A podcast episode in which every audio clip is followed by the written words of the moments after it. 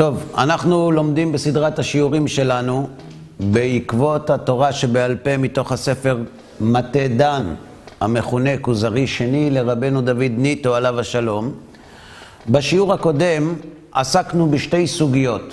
האחת, נושא המחלוקות שמאיים לכאורה על רציפות המסורה ועל הדיוק שלה מתוך מחשבה שמחלוקות מעידות על כשל בהעברה שגורם לספק, שמביא למחלוקת שדורש הכרעה.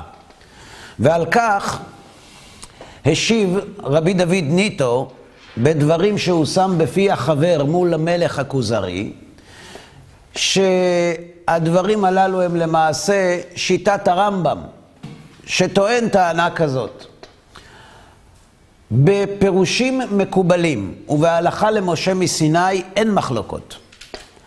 היו פירושים שהועברו ממשה רבינו לעם ישראל, אבל כיוון שעם ישראל גלה מארצו וחרב הבית, ישנן ביאורים, ישנם ביאורים למצוות שאומנם הועברו ממשה, אבל נשכחו בגלל שבית המקדש אינו נוהג והמצוות אינן מעשיות, ולכן נוצרו בהן מחלוקת. כלומר, נוצר ספק. למשל, נתנו שתי דוגמאות. דוגמה אחת זה לגבי מצוות בל תאחר, אדם שנדר נדר להביא קורבן ומת, האם בנו מחויב להביא את הקורבן במקומו או לא?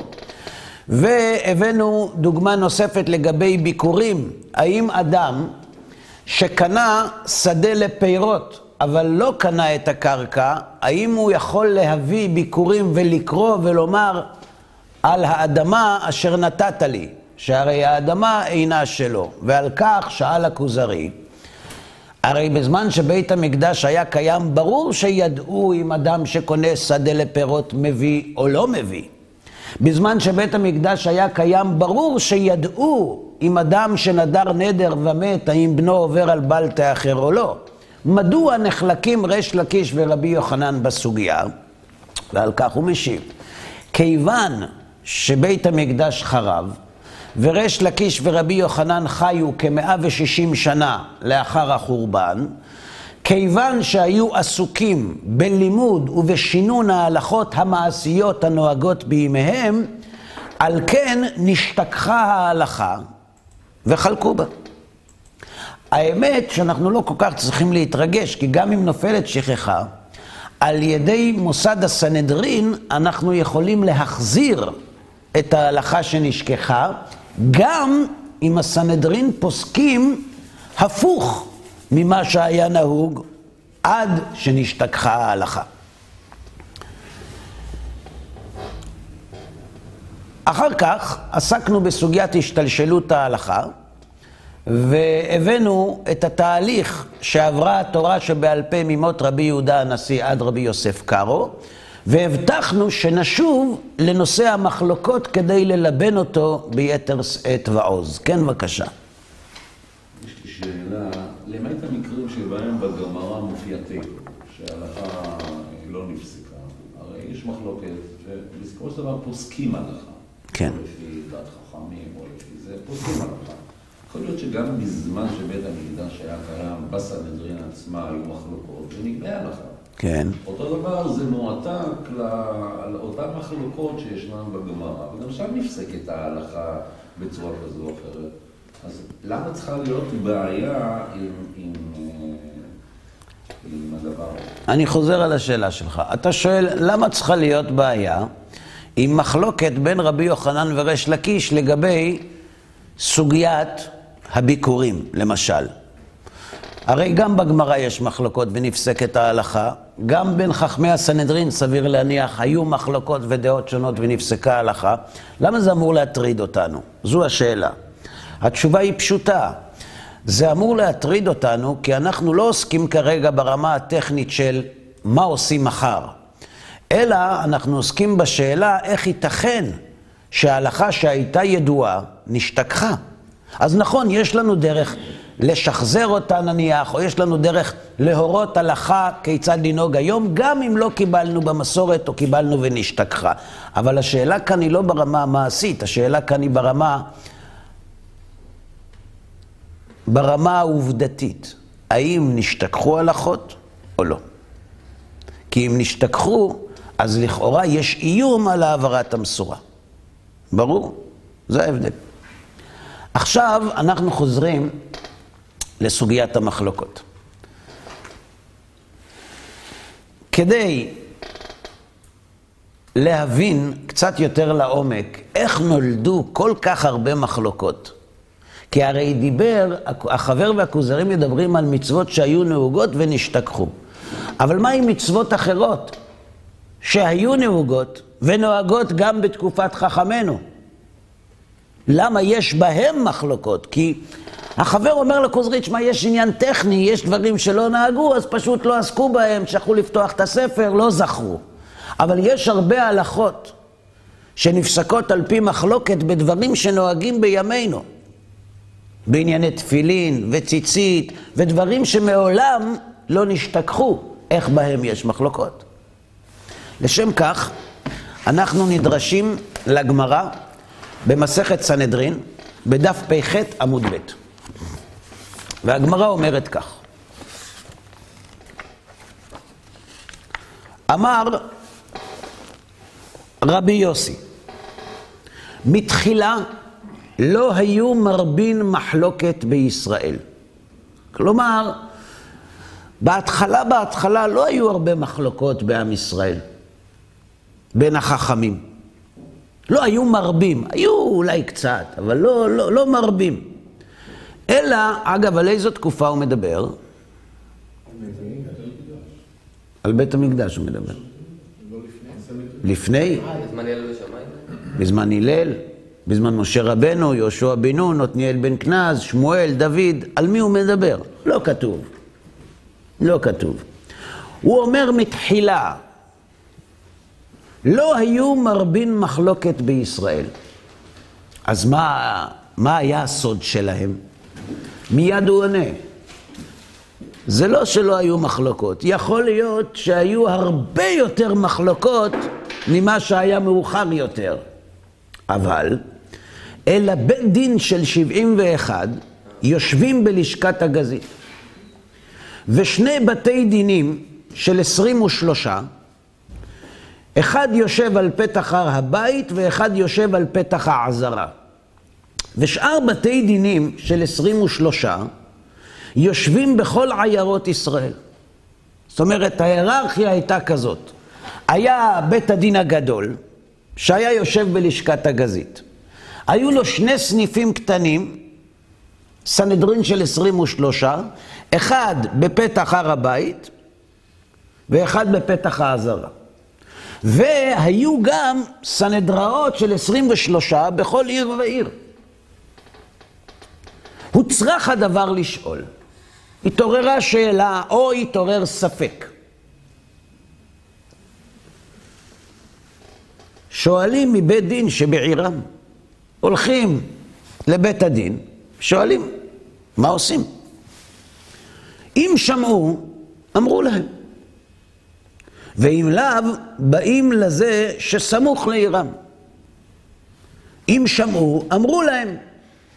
ואם לאו, באים לזה שעל פתח הר הבית.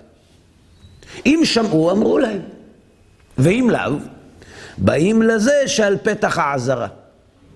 ואומר, כך דרשתי, וכך דרשו חבריי, כך למדתי, וכך למדו חבריי. כלומר, מגיעים הצדדים ואומרים, שמע, כבוד הרב, כבוד בית הדין, אה, אנחנו גרים בטבריה, ויש לנו, נולד לנו ספק בהלכה, יש בינינו מחלוקת קשה, הלכנו לסנהדרין של צפת ולא ידעו, אז באנו אצלכם. כך אני טוען, כך הם טוענים. כך אני למדתי, כך הם לומדים. אם שמעו, אמרו להם.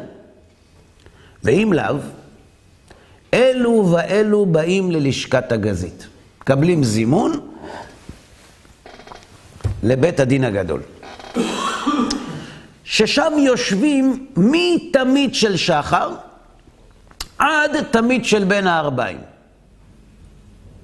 שזו משמרת די ארוכה ביחס לבתי המשפט בימינו. ובשבתות וימים טובים יושבים בחל. נשאלה שאלה בפניהם, אם שמעו, אמרו להם. ואם לאו, עומדים למניין. רבו המטמאים, טמאו. רבו המטהרים, טיהרו. כלומר, מתואר כאן מצב שבאים תלמידי חכמים לבית הדין הגדול, ובית הדין הגדול אומר, לא שמענו. מה עושים? אם הסמכות העליונה לא יודעת מה ההלכה, מה עושים? מפעילים את מנגנון הפסיקה. מהו המנגנון? הצבעה. מתכנסים תלמידי החכמים שבסנהדרין, יושבים, נושאים ונותנים בשני הצדדים של הספק, כל אחד מעניק את המשקל שלו לצד המחייב או הפותר, המטמא או המתאר, האוסר או המתיר, ואז עושים הצבעה. יש דיון במליאה. כל אחד מביע את דעתו. מנסה לשכנע את חברו שהחשבון שהוא עושה נכון יותר. שהמשקל שהוא נותן נכון יותר. ואז, לאחר שמסתיים הדיון, עורכים הצבעה. רבו המטמאים טמאו, רבו המטהרים טיהרו. האם עד כאן התהליך ברור? כן, בבקשה. חידוד קטן, אם ההכרעה היא בעצם רק בבית דין הגדול ברגע שיש אי הבנה, אז למה, למה יש 23 אנשים בכל זאת? מספיק שיהיה חכם אחד בעיר, או שניים שקובעים את ה... הרי אחרת מה, למה צריכים כזאת כמות? וזה רק כמות להכרעה כזאת כמות, זה לא... אתה שואל עכשיו שאלה צדדית. אתה שואל שאלה צדדית, והיא מדוע צריך סנהדרין בכל עיר ועיר? בשביל מה צריך בית דין? שילכו לבית הדין הגדול. לא, שיהיה חכם אחד או שניים שיגיד מה הוא יודע. אם הוא לא יודע, אז הוא עולה למעלה, ולא צריך כזאת כמות של אנשים כדי להגיע עם ה... זה, הסנהדרין שיושבת בכל עיר ועיר לא נצרכת בשביל התהליך הזה, היא נצרכת בשביל דינים אחרים. בשביל לפסוק דין. צריך סנהדרין, בדיני נפשות. פשוט כוח אדם שיהיה כמות לכל ש... הבקשות. בוודאי, ש... שיפסוק בדיני נפשות. אבל זו שאלה צדדית, בסדר? בואו נתמקד בנושא שלנו. האם יש, האם יש בהירות במה שלמדנו עד עכשיו? כן? עכשיו מגיע כאן מהפך, שמלמד אותנו מה פירוש מתחילה. על איזו תקופה מדובר.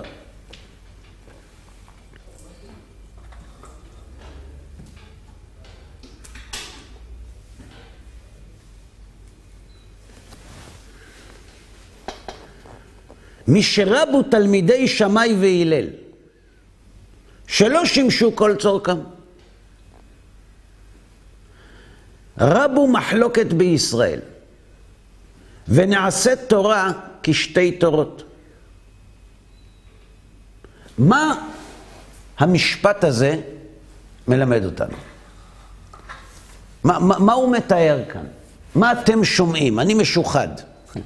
לי יש דעה. מה אתם שומעים מהמשפט הזה? מתחילה לא היו מרבים מחלוקת בישראל. יש ספק הולכים לבית הדין, בית הדין לא יודע הולך בית דין חברו, בית דין חברו לא יודע הולכים מש... לבית הדין שעל שער האזהרה, לא יודע הולכים ללשכת הגזית ומכריעים את ההלכה.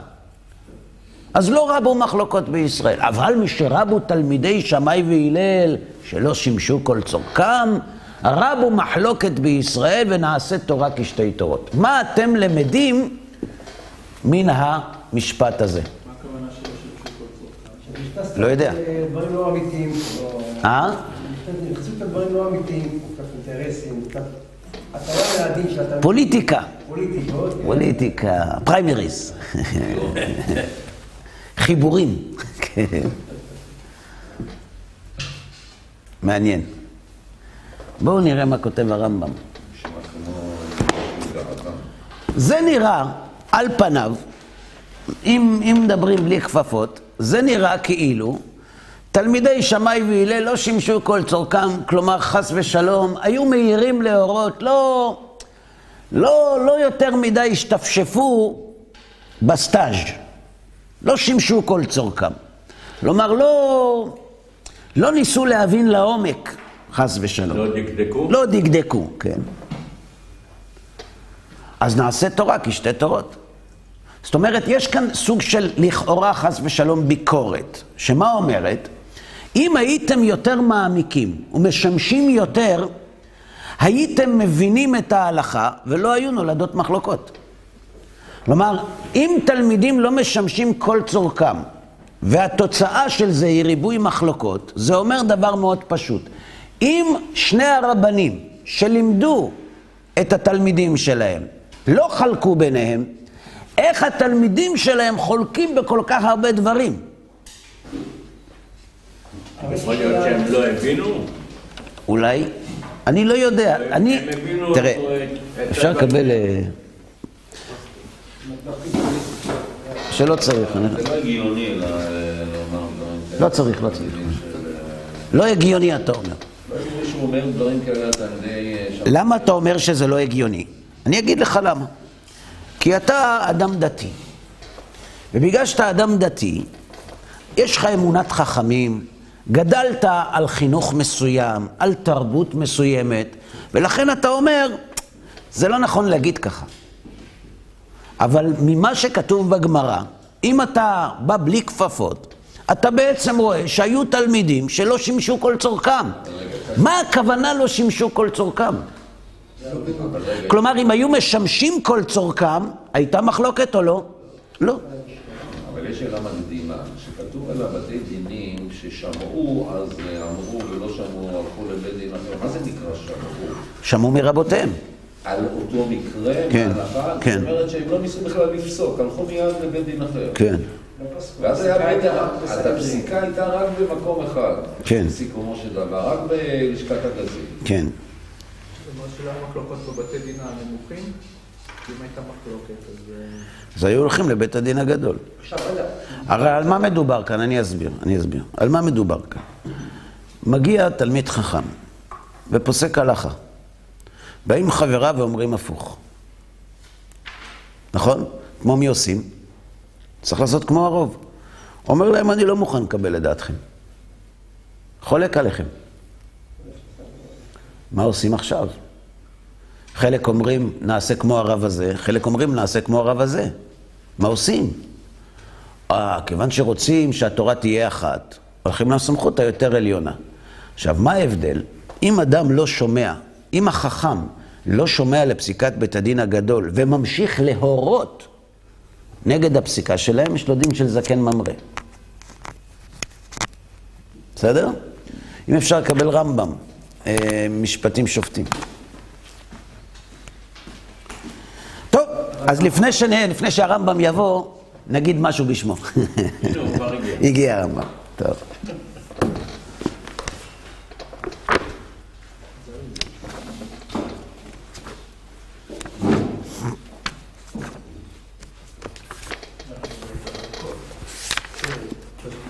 בואו בוא, בואו נראה את זה בפנים.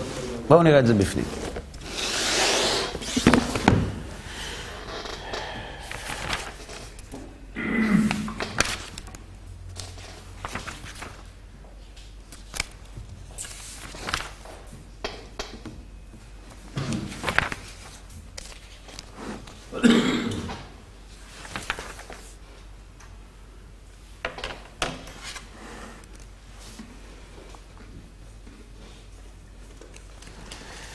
בית דין הגדול שבירושלים הם עיקר תורה שבעל פה.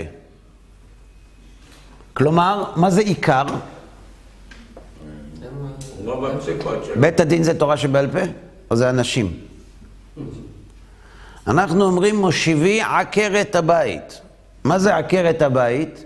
עיקר הבית. מה זה עיקר הבית? היא הכי חשובה בבית? זה הכוונה עקרת הבית? היא מנהלת את הבית. מנהלת.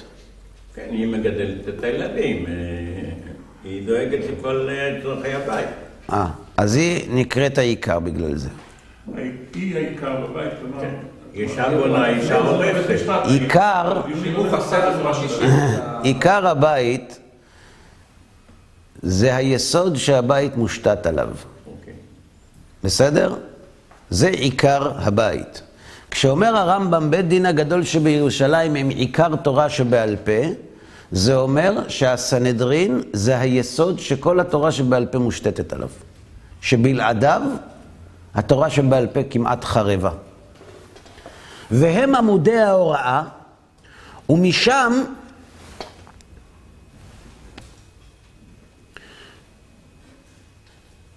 יוצא חוק ומשפט לכל ישראל. ועליהם הבטיחה תורה, שנאמר, על פי התורה אשר יורוך זו מצוות עשה. וכל המאמין במשה רבינו ובתורתו, חייב לסמוך מעשה הדת עליהם ולהישען עליהם. בסדר? כל מי שאינו עושה כהוראתם, עובר בלא תעשה, שנאמר לו, תסור מכל הדבר אשר יגידו לך ימין ושמאל. אחד דברים שלמדו אותם מפי השמועה, זה מה שאומרים שמענו, מה שלמדנו בגמרא, והם תורה שבעל פה. כלומר, התורה שבעל פה הקלאסית זה מה שהם שמעו ממי ששמע, ממי ששמע עד משה רבנו. ואחד דברים שלמדו מפי דעתם, באחת מן המידות שהתורה נדרשת בהם, ונראה בעיניהם שהדבר כך הוא. כלומר, אנחנו מחויבים לשמוע לסנהדרין, גם בהלכות שהם אומרים כך קיבלנו, וגם בהלכות שהם אומרים לא קיבלנו, אבל כך אנחנו פוסקים. ואחד דברים שעשאום סייג לתורה, ולפי מה שהשעה צריכה, והם הגזרות והתקנות והמנהגות. כל אחד ואחד מאלו השלושה דברים, מצוות עשה לשמוע עליהם. והעובר על כל אחד מהן, עובר בלא תעשה. בסדר? הרמב"ם ממשיך. דברי קבלה. מה זה דברי קבלה? הזוהר? מה? מה שקיבלו, מה שהוא אמר, מפי השמועה. דברי קבלה אין בהם מחלוקת לעולם. וכל דבר שתמצא בו מחלוקת, בידוע שאינו קבלה ממשה רבנו. חד וחלק. ודברים שלמדים מן הדין, כלומר, מי"ג מידות שהתורה נדרשת בהם, אם הסכימו עליהם בית הדין הגדול, כולם, על פי רוב, הרי הסכימו. ואם נחלקו, הולכים אחר הרוב ומוציאים הדין אחר הרבים. וכן הגזרות והתקנות והמנהגות, אם ראו קצתן שראוי לגזור או לתקן, או שיניחו העם המנהג הזה וראו מקצתן שאין ראוי לגזור ולא לתקן, נושאים ונותנים אלו כנגד אלו, והולכים אחר רובם ומוציאים הדבר אחר הרבים. בסדר? מצוין. כשהיה בית דין הגדול קיים, לא הייתה מחלוקת בישראל. קשה מאוד. אה? לא כתוב, נקודה. זה פרשנות כבר. כשהיה בית דין הגדול קיים, לא הייתה מחלוקת בישראל. פה יש שאלה גדולה.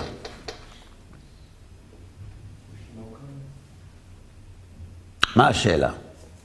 הרמב"ם למד גמרא, והוא למד גם משנה. מה הראיה שהרמב"ם למד משנה? אה?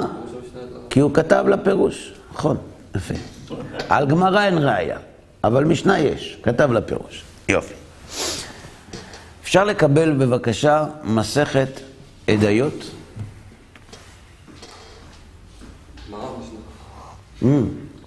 משנה.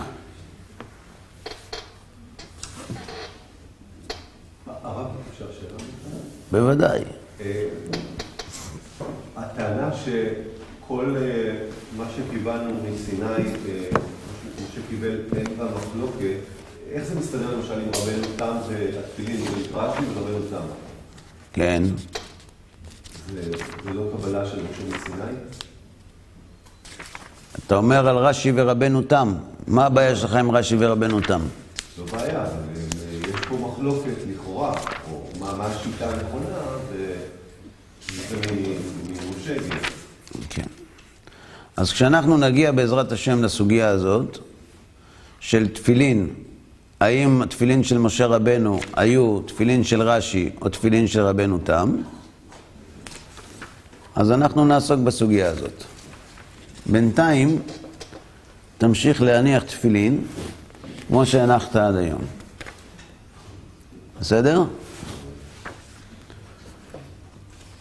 אם אתה דואג, אתה יכול להניח שתיים. בסדר? בואו נראה. איפה זה מופיע?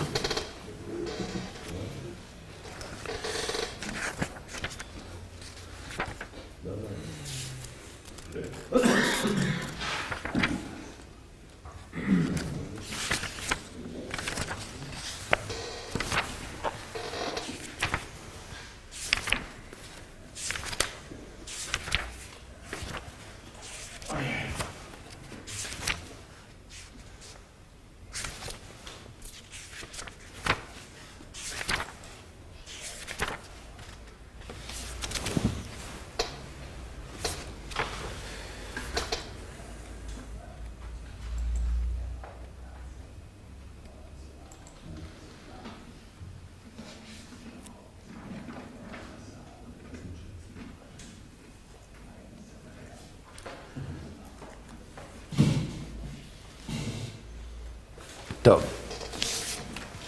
אני קורא מהמשנה.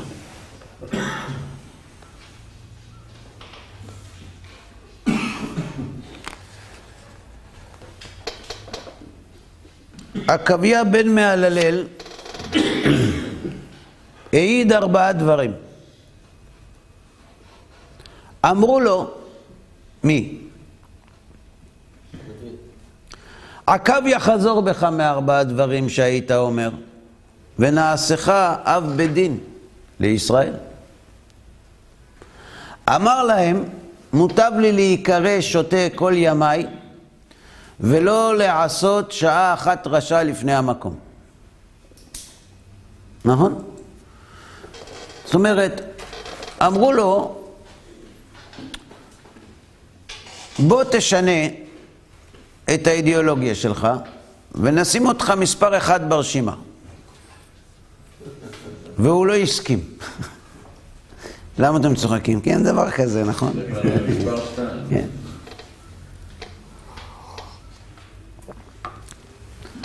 לא הסכים. שלא יהיו אומרים, בשביל שררה חזר בו. הוא היה מטמא שיער פקודה ודם הירוק, וחכמים מתארים, הוא היה מתיר שיער בכור בעל מום שנשר והניחו בחלון, ואחר כך שחטו וחכמים מוסרים. הוא היה אומר, אין משקים לא את הגיורת ולא את השפחה המשוחררת, וחכמים אומרים משקים. אמרו לו מעשה בכרכמית, שפחה משוחררת שהייתה בירושלים והשקוע, שמה היה באבטליון. אמר להם דוגמה השקוע. שני פירושים. מה זה דוגמה השקוע? מפני שהיו דוגמתה. כלומר, גרים כמותה.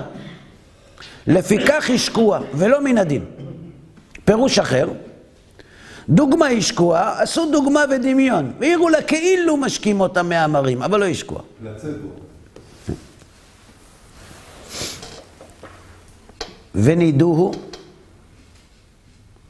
ונידוהו, ומת בנידויו, וסקלו בדין את ארונו. אמר רבי יהודה, חס ושלום, שעקביה נתנדה, שאין עזרה ננעלת בפני כל אדם מישראל, בחוכמה וביראת חטא כעקביה בן מהללל. ואת מי נידו? אלעזר בן חנוך שפקפק בטהרת ידיים. למה קראתי לכם את המשנה הזאת?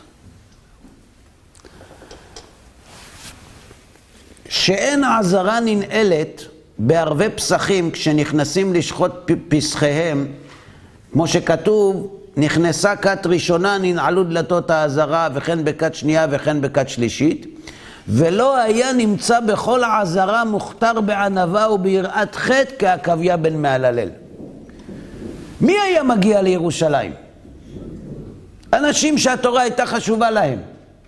ובכל האזהרה, נעילה ראשונה, שנייה ושלישית, לא היה אדם אחד שהיה גדול בענווה וביראת חטא כעקביה בן מהללל. האם הרמב"ם מכיר את המשנה הזאת? הכיר או לא? הכיר. איך אנחנו יודעים? כי כתוב כאן פירוש המשניות לרמב"ם. מעניין, לא? עכשיו נחזור למה שהרמב"ם כותב. כשהיה בית דין הגדול קיים, מתי היה קיים בית דין הגדול? גם אחרי בית המקדש, אבל בבית המקדש ודאי. לא הייתה מחלוקת בישראל. מתי עקביה בן מהללל חלק עם חכמים? בזמן שהיה בדין הגדול. והראיה, אמרו לו, חזור בך ונעשך אב בדין על ישראל. כן. הרמב"ם מכיר את המשנה הזאת, ולמרות זאת הוא אומר, שהיה בדין הגדול קיים, לא הייתה מחלוקת בישראל. אלא כל דין שנולד בו ספק לאחד מישראל שואל לבית הדין שבעירו, אם ידעו אמרו לו ואם לאו, הרי השואל אם אותו בית דין או שלוחיו עולים לירושלים. מכאן ראיה שהרמב"ם למד גם גמרא, כפי שכתוב במסכת סנהדרין, דף פח עמוד ב'.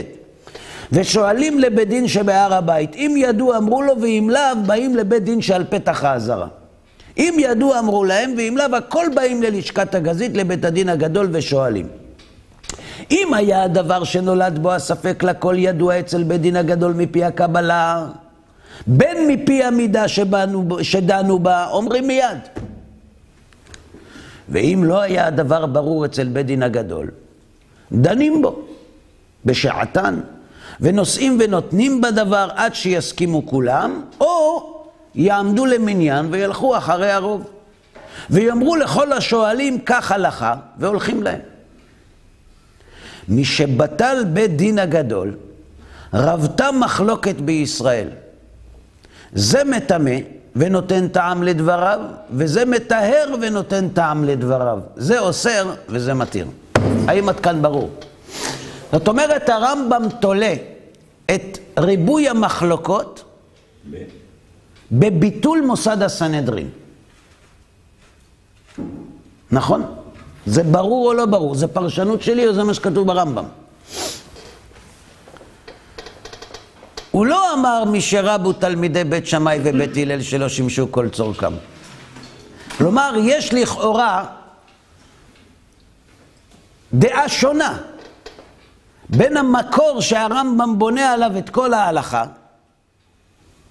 שהוא מצטט כמעט מילה במילה את הגמרא, לבין המסקנה. בעוד בגמרא כתוב, אמר רבי יוסי מתחילה, לא היו מרבים מחלוקת בישראל, אלא יושקים משקת הגזית וכל התהליך שמנינו. ומשרבו תלמידי בית שמאי, בית הלל שלא שימשו כל צורכם, כן? רבו מחלוקת בישראל ונעשה תורה כשתי תורות. ואילו הרמב"ם, כשמגיע לסיומת, הוא עושה סיבוב, ולא אומר את זה, אלא אומר, ממתי נולדו המחלוקות? אגיד לך, משבטל בית הדין הגדול. הוא לא מד... לא, זה לא היה ביחד. בית הדין הגדול בטל הרבה אחרי החורבן. ובית שמאי ובית הלל חיו לפני החורבן. שבטל בית הדין הגדול. בית הדין הגדול בטל, יש מחלוקת מבחינה היסטורית אם זה קרה ב-350 לספירה או אפילו קצת אחרי, לא תנאים, בסוף, 350 לספירה. ב-220 לספירה מסתיימת תקופת התנאים. אז יש מחלוקת מתי זה קרה. זה לא משנה, אבל דבר אחד ברור, כשבית שמאי ובית הלל פעלו בעולם ההלכתי, עדיין לא בטל בית הדין הגדול. אז יש לי כאן לכאורה התנגשות. מצד אחד הרמב"ם אומר את כל התהליך שרבי יוסי מלמד אותנו, אבל הוא מתעלם מהפסקה שלמעשה מניחה את היסוד לסיבת המחלוקות. האם הבעיה ברורה? יופי. אם אתם חושבים שזו פרשנות שלי, הרמב"ם בעצמו מתייחס לזה. וכך כותב הרמב"ם. את זה הוא כותב בהקדמה לפירוש המשניות.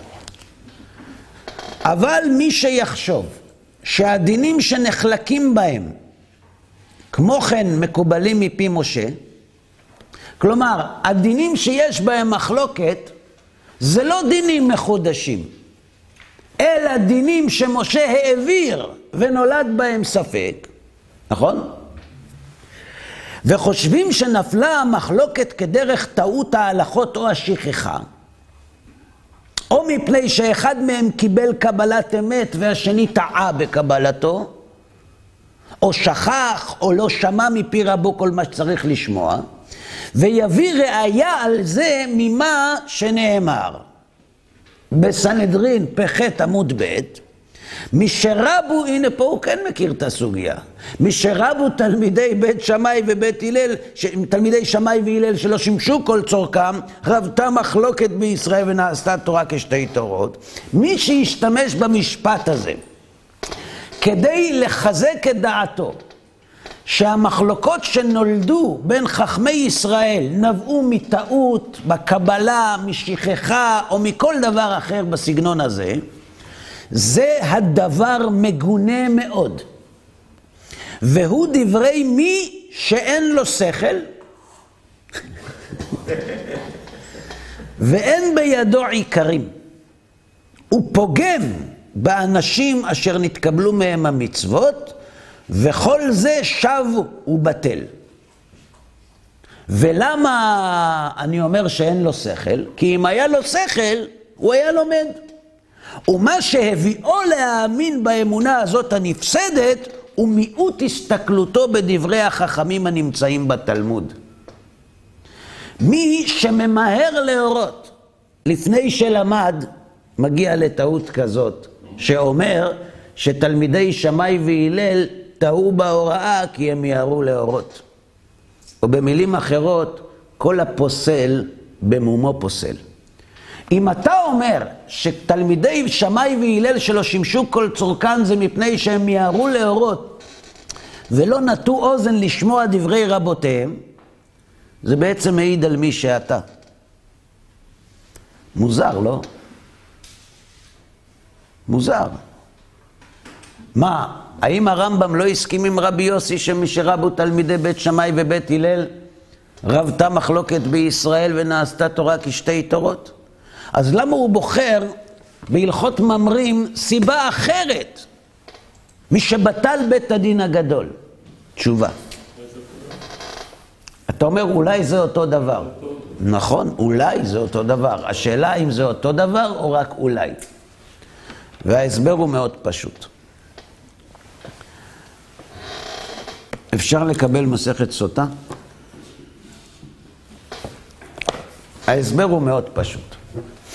בוודאי יש הוכחה ברורה שהיו מחלוקות בישראל, ומחלוקות רבות, גם בתקופת הסנהדרין. בוודאי שהיו מחלוקות. מחלוקות עזות, מחלוקות אפילו שפילגו את החכמים.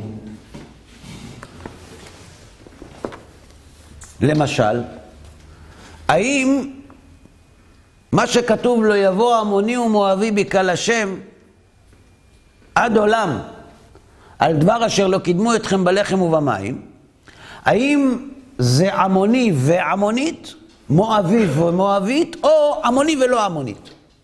מואבי ולא מואבית. הייתה מחלוקת. איך אנחנו יודעים? כי במגילת רות כתב שהגואל לא הסכים לגאול, כי הוא החזיק עמוני ועמונית. ובועז החזיק בדעה אחרת. רק עמוני, לא עמונית. רק מואבי, לא מואבית. הנה מחלוקת.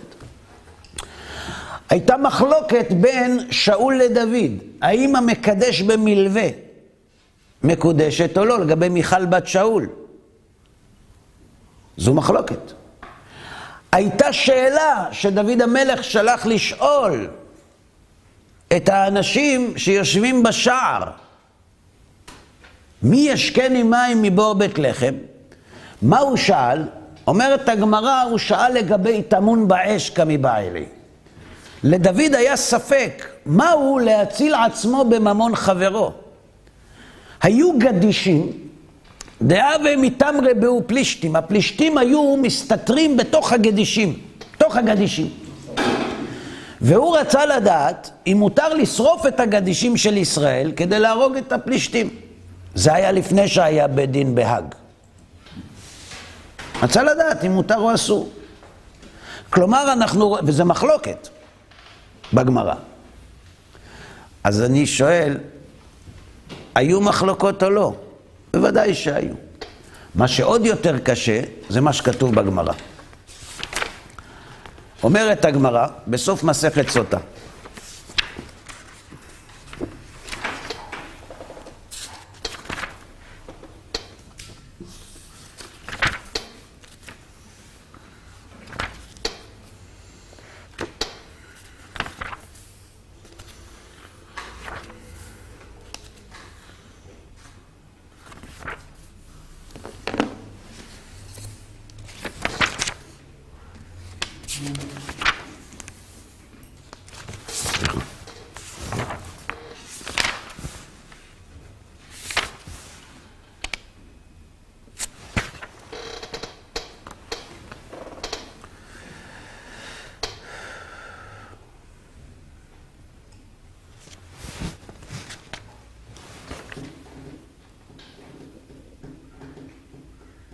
כתוב בגמרא, מי שמת, אני קורא במסכת סוטה בדף מ"ז עמוד א', מי שמת יוסי בן יועזר איש צרדה ויוסי בן יהודה איש ירושלים בטלו האשכולות. מה זה אשכולות? אומרת הגמרא, איש שהכל בו. אומר רש"י, שהכל בהן. עד ימיהן לא היה מחלוקת בחכמי ישראל. כולם היו, הם חיו בשנת 167 לפני הספירה. תקופת השמד היווני. נכון רבי יוסי בן יועזר איך נהרג? בדורו של שמד. נכון? הסיפור עם בן אחותו, יקום איש צרורות, מוכר לכולם. מפרש בגמרא שהכל בהן. עד ימיהן לא היה מחלוקת בחכמי ישראל. כולם היו אומרים דברים כנתינתן למשה מסיני. רש"י הכיר את הגמרא? אה? פירש אותה, מסתבר שהכיר. האם רש"י פגש את הגמרא לגבי טמון באש? האם פגש את הגמרא לגבי המוני ולא המונית? האם פגש את הגמרא לגבי מקדש במילווה? פגש, כי פירש. אומר רש"י, לא היה מחלוקת בחכמי ישראל. וכולם היו אומרים דברים כי ניתנתן למשה מסיני. והם הראשונים שנחלקו בשמיכת קורבנות ביום טוב, כדאמרינן בחגיגה. והוא היה מחלוקת הראשון שהיה בישראל בדברי תורה. פלא עצום. מה זה דברי תורה? בפירוש התורה. המחלוקת הראשונה בשנת 167 לפני הספירה. וכאן יש שאלה עצומה. הרמב"ם אומר שהמחלוקות נוצרו משבטל בית הדין הגדול. אנחנו יודעים שבתקופת רבי יוסי בן יועזר היה בית דין הגדול. זה בית שני.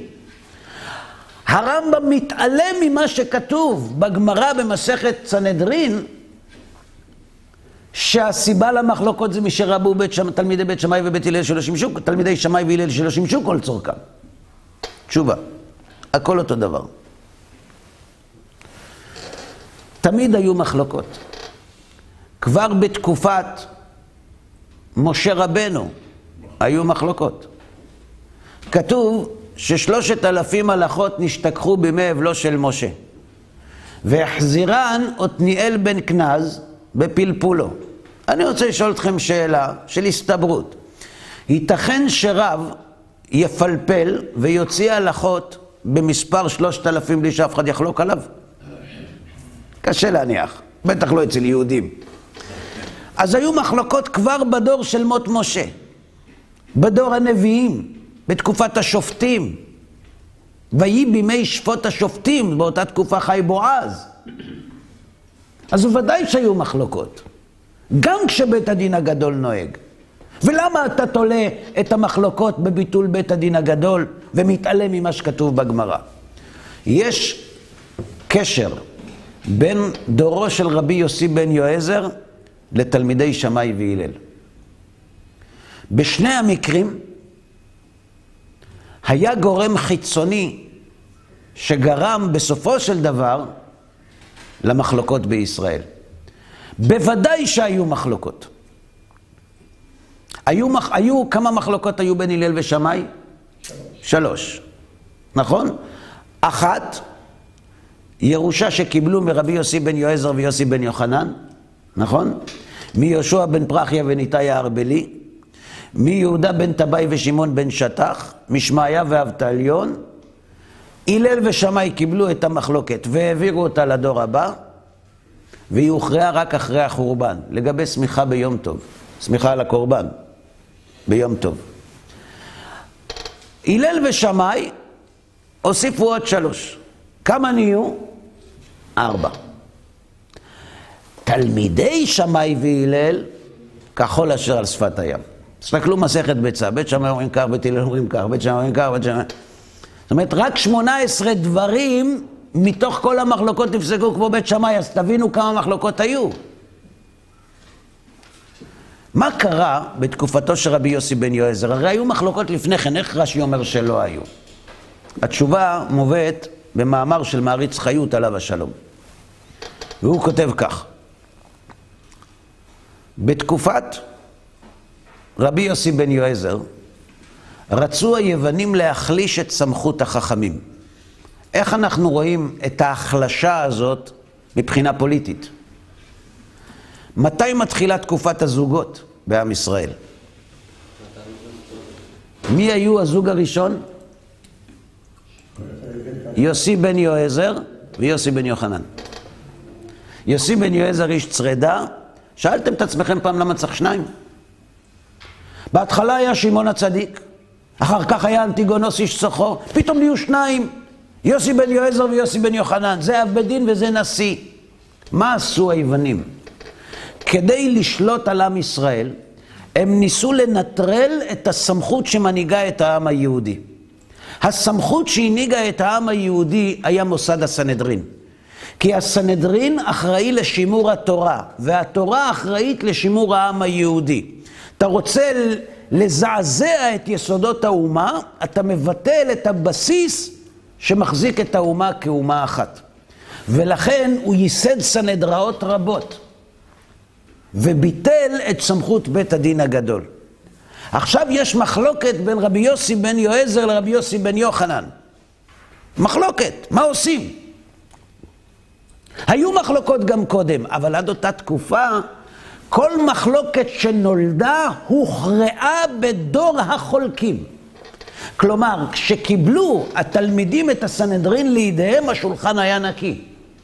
לא השאירו חכמי הסנהדרין בכל דור, עד רבי יוסי בן יועזר, משהו פתוח על השולחן. גם רבי יוסי בן יועזר לא רצה להשאיר, אבל לא הייתה לו אפשרות, מפני שלא הייתה יכולת לעמוד למניין ולהכריע. ולכן הוא העביר את זה לדור הבא.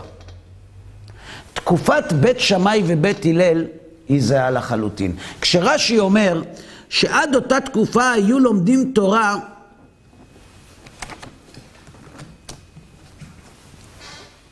סגרתי את זה. כנתינתה מסיני. מה זה כנתינתה מסיני? בדור של משה רבנו, כשמשה רבנו נפטר, הוא השאיר הלכה לא מוכרעת? לא. כלומר, הוא מעביר ליהושע את המפתחות של התורה שבעל פה, בלי סעיפים. עד אותה תקופה לא היה דור שהמחלוקת לא הוכרעה בו. וזה כנתינתה מסיני. הפעם הראשונה בהיסטוריה של עם ישראל, שמחלוקת לא מוכרעת בדור שלה, זה רבי יוסי בן יועזר ורבי יוסי בן יוחנן. תקופת בית שמאי ובית הלל הייתה זהה. מתי חיו תלמידי שמאי והלל? מה? סוף בית שני. מי היה המלך בתקופה הזאת? הורדוס הרג את החכמים. ורובם שנותרו בחיים ברחו. ותלמידי בית שמאי ובית הלל לא היו יכולים לשבת מול חכמי הסנהדרין וללמוד מהם את דרך הפסיקה. מי שאומר שתלמידי בית שמאי ובית הלל שכחו או טעו, זה לא נכון. בית שמאי ובית הלל חלקו בהרבה הלכות. ואם הייתה סנהדרין נוהגת בימיהם, לא היינו שומעים זכר לבית שמאי ובית הלל. ולמה לא הייתה סנהדרין? לא הייתה סנהדרין כי מבחינה פוליטית החכמים היו חלשים, נרדפים ולא היו יכולים להתכנס, מפני שהורדוס חשש מאוד, כי הרי הורדוס היה בנו של עבד אדומי, והוא חשש, למה הוא הרג את חכמי ישראל? כי הוא חשש שחכמי ישראל יהרהרו ויערערו על מלכותו, כיוון שכתוב בתורה שמלך צריך לשים, שום תשים עליך מלך, נכון? ממי? מאחיך. והוא היה בן של עבד. ולכן הוא רדף את החכמים. אגב, היה עוד מלך שרדף את החכמים, זה היה בתקופת שמעון בן שטח. מי הוא היה? ינאי המלך. למה הוא רדף את החכמים? כי הוא היה צדוקי, והוא היה כהן, והוא היה ממשפחת החשמונאים. והוא חשש שהחכמים יאמרו לו, די לך בכהונה ואל תיקח לך מלכות. אז הוא החליט לרדוף אותם. זאת אומרת, בתקופת בית שמאי ובית הלל, קרה משהו שכבר קרה בתקופת רבי יוסי בן יועזר. הסנהדרין לא הייתה יכולה להתכנס. לכן, כשרבי יוחנן בן זכאי, שהיה תלמיד של הלל, ורבם של רבי אליעזר בן אורקנוס, ורבי יהושע בן חנניה, כשהוא נפגש עם אספסיאנוס לפני חורבן הבית ולפני נפילת ירושלים, הוא ביקש שני דברים. הוא ביקש את השושלת של, את השושלת של רבן גמליאל, שהיה מבית דוד, והוא ביקש את יבנה וחכמיה. למה הוא ביקש את יבנה וחכמיה?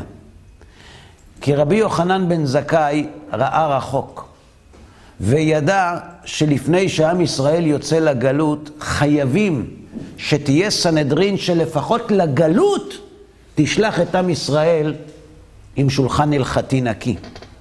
לכן, מה קורה מיד אחרי החורבן? הרי רבן שמעון בן, רבן גמליאל ביבנה, בנו של רבן שמעון בן גמליאל שנהרג לפני החורבן בעשרת הרוגי מלכות. למה בתקופת החורבן מי שהנהיג את עם ישראל היה רבי יוחנן בן זכאי? נהרג רבי שמעון בן גמליאל, יבוא בנו תחתיו. כי השלטון חיפש אותו. כי הוא חשש שרבן גמליאל ימריד את עם ישראל, ולכן רבן גמליאל ברח. מי שהנהיג במקומו היה רבי יוחנן בן זכאי. ארבע שנים בערך, אולי טיפה יותר, רבי יוחנן בן זכאי מנהיג את עם ישראל. אחרי שהחורבן מסתיים, והמצב של עם ישראל בארץ מתייצב, והרומאים מרגישים בטוחים ופחות חוששים, רבי יוחנן בן זכאי מחזיר את המפתחות לרבן גמליאל. ורבן גמליאל הולך אל אותו מקום שאותו ביקש רבי יוחנן מאספסיאנוס, ויקרא שמו רבן גמליאל דיבנה. מדוע? כי ביבנה הקים מחדש רבן גמליאל את הסנהדרין, ושם יצאה בת קול שאמרה הלכה כבית הלל. כלומר, הדבר הראשון שרבן גמליאל עושה אחרי החורבן, זה להכריע את ההלכה. לממש את הבקשה של רבי יוחנן בן זכאי. לכן, אומר הרמב"ם, מי שטוען שהסיבה שרבו המחלוקות בימי תלמידי שמאי והלל זה כי הם שכחו או התבלבלו, זה לא נכון. תמיד היו מחלוקות. רק שהיה משהו בדור שם, תלמידי שמאי והלל שמנע מהם להכריע את ההלכה. ולכן הוא דברי מי שאין לו שכל ואין בידו עיקרים. ומכאן שאין סתירה בין שלושת המקורות שהזכרנו. לא מרש"י במסכת סוטה, לא מהרמב"ם בהלכות ממרים, ולא מהגמרא שאותה מביא הרמב"ם ממסכת סנהדרין. עד כאן להיום.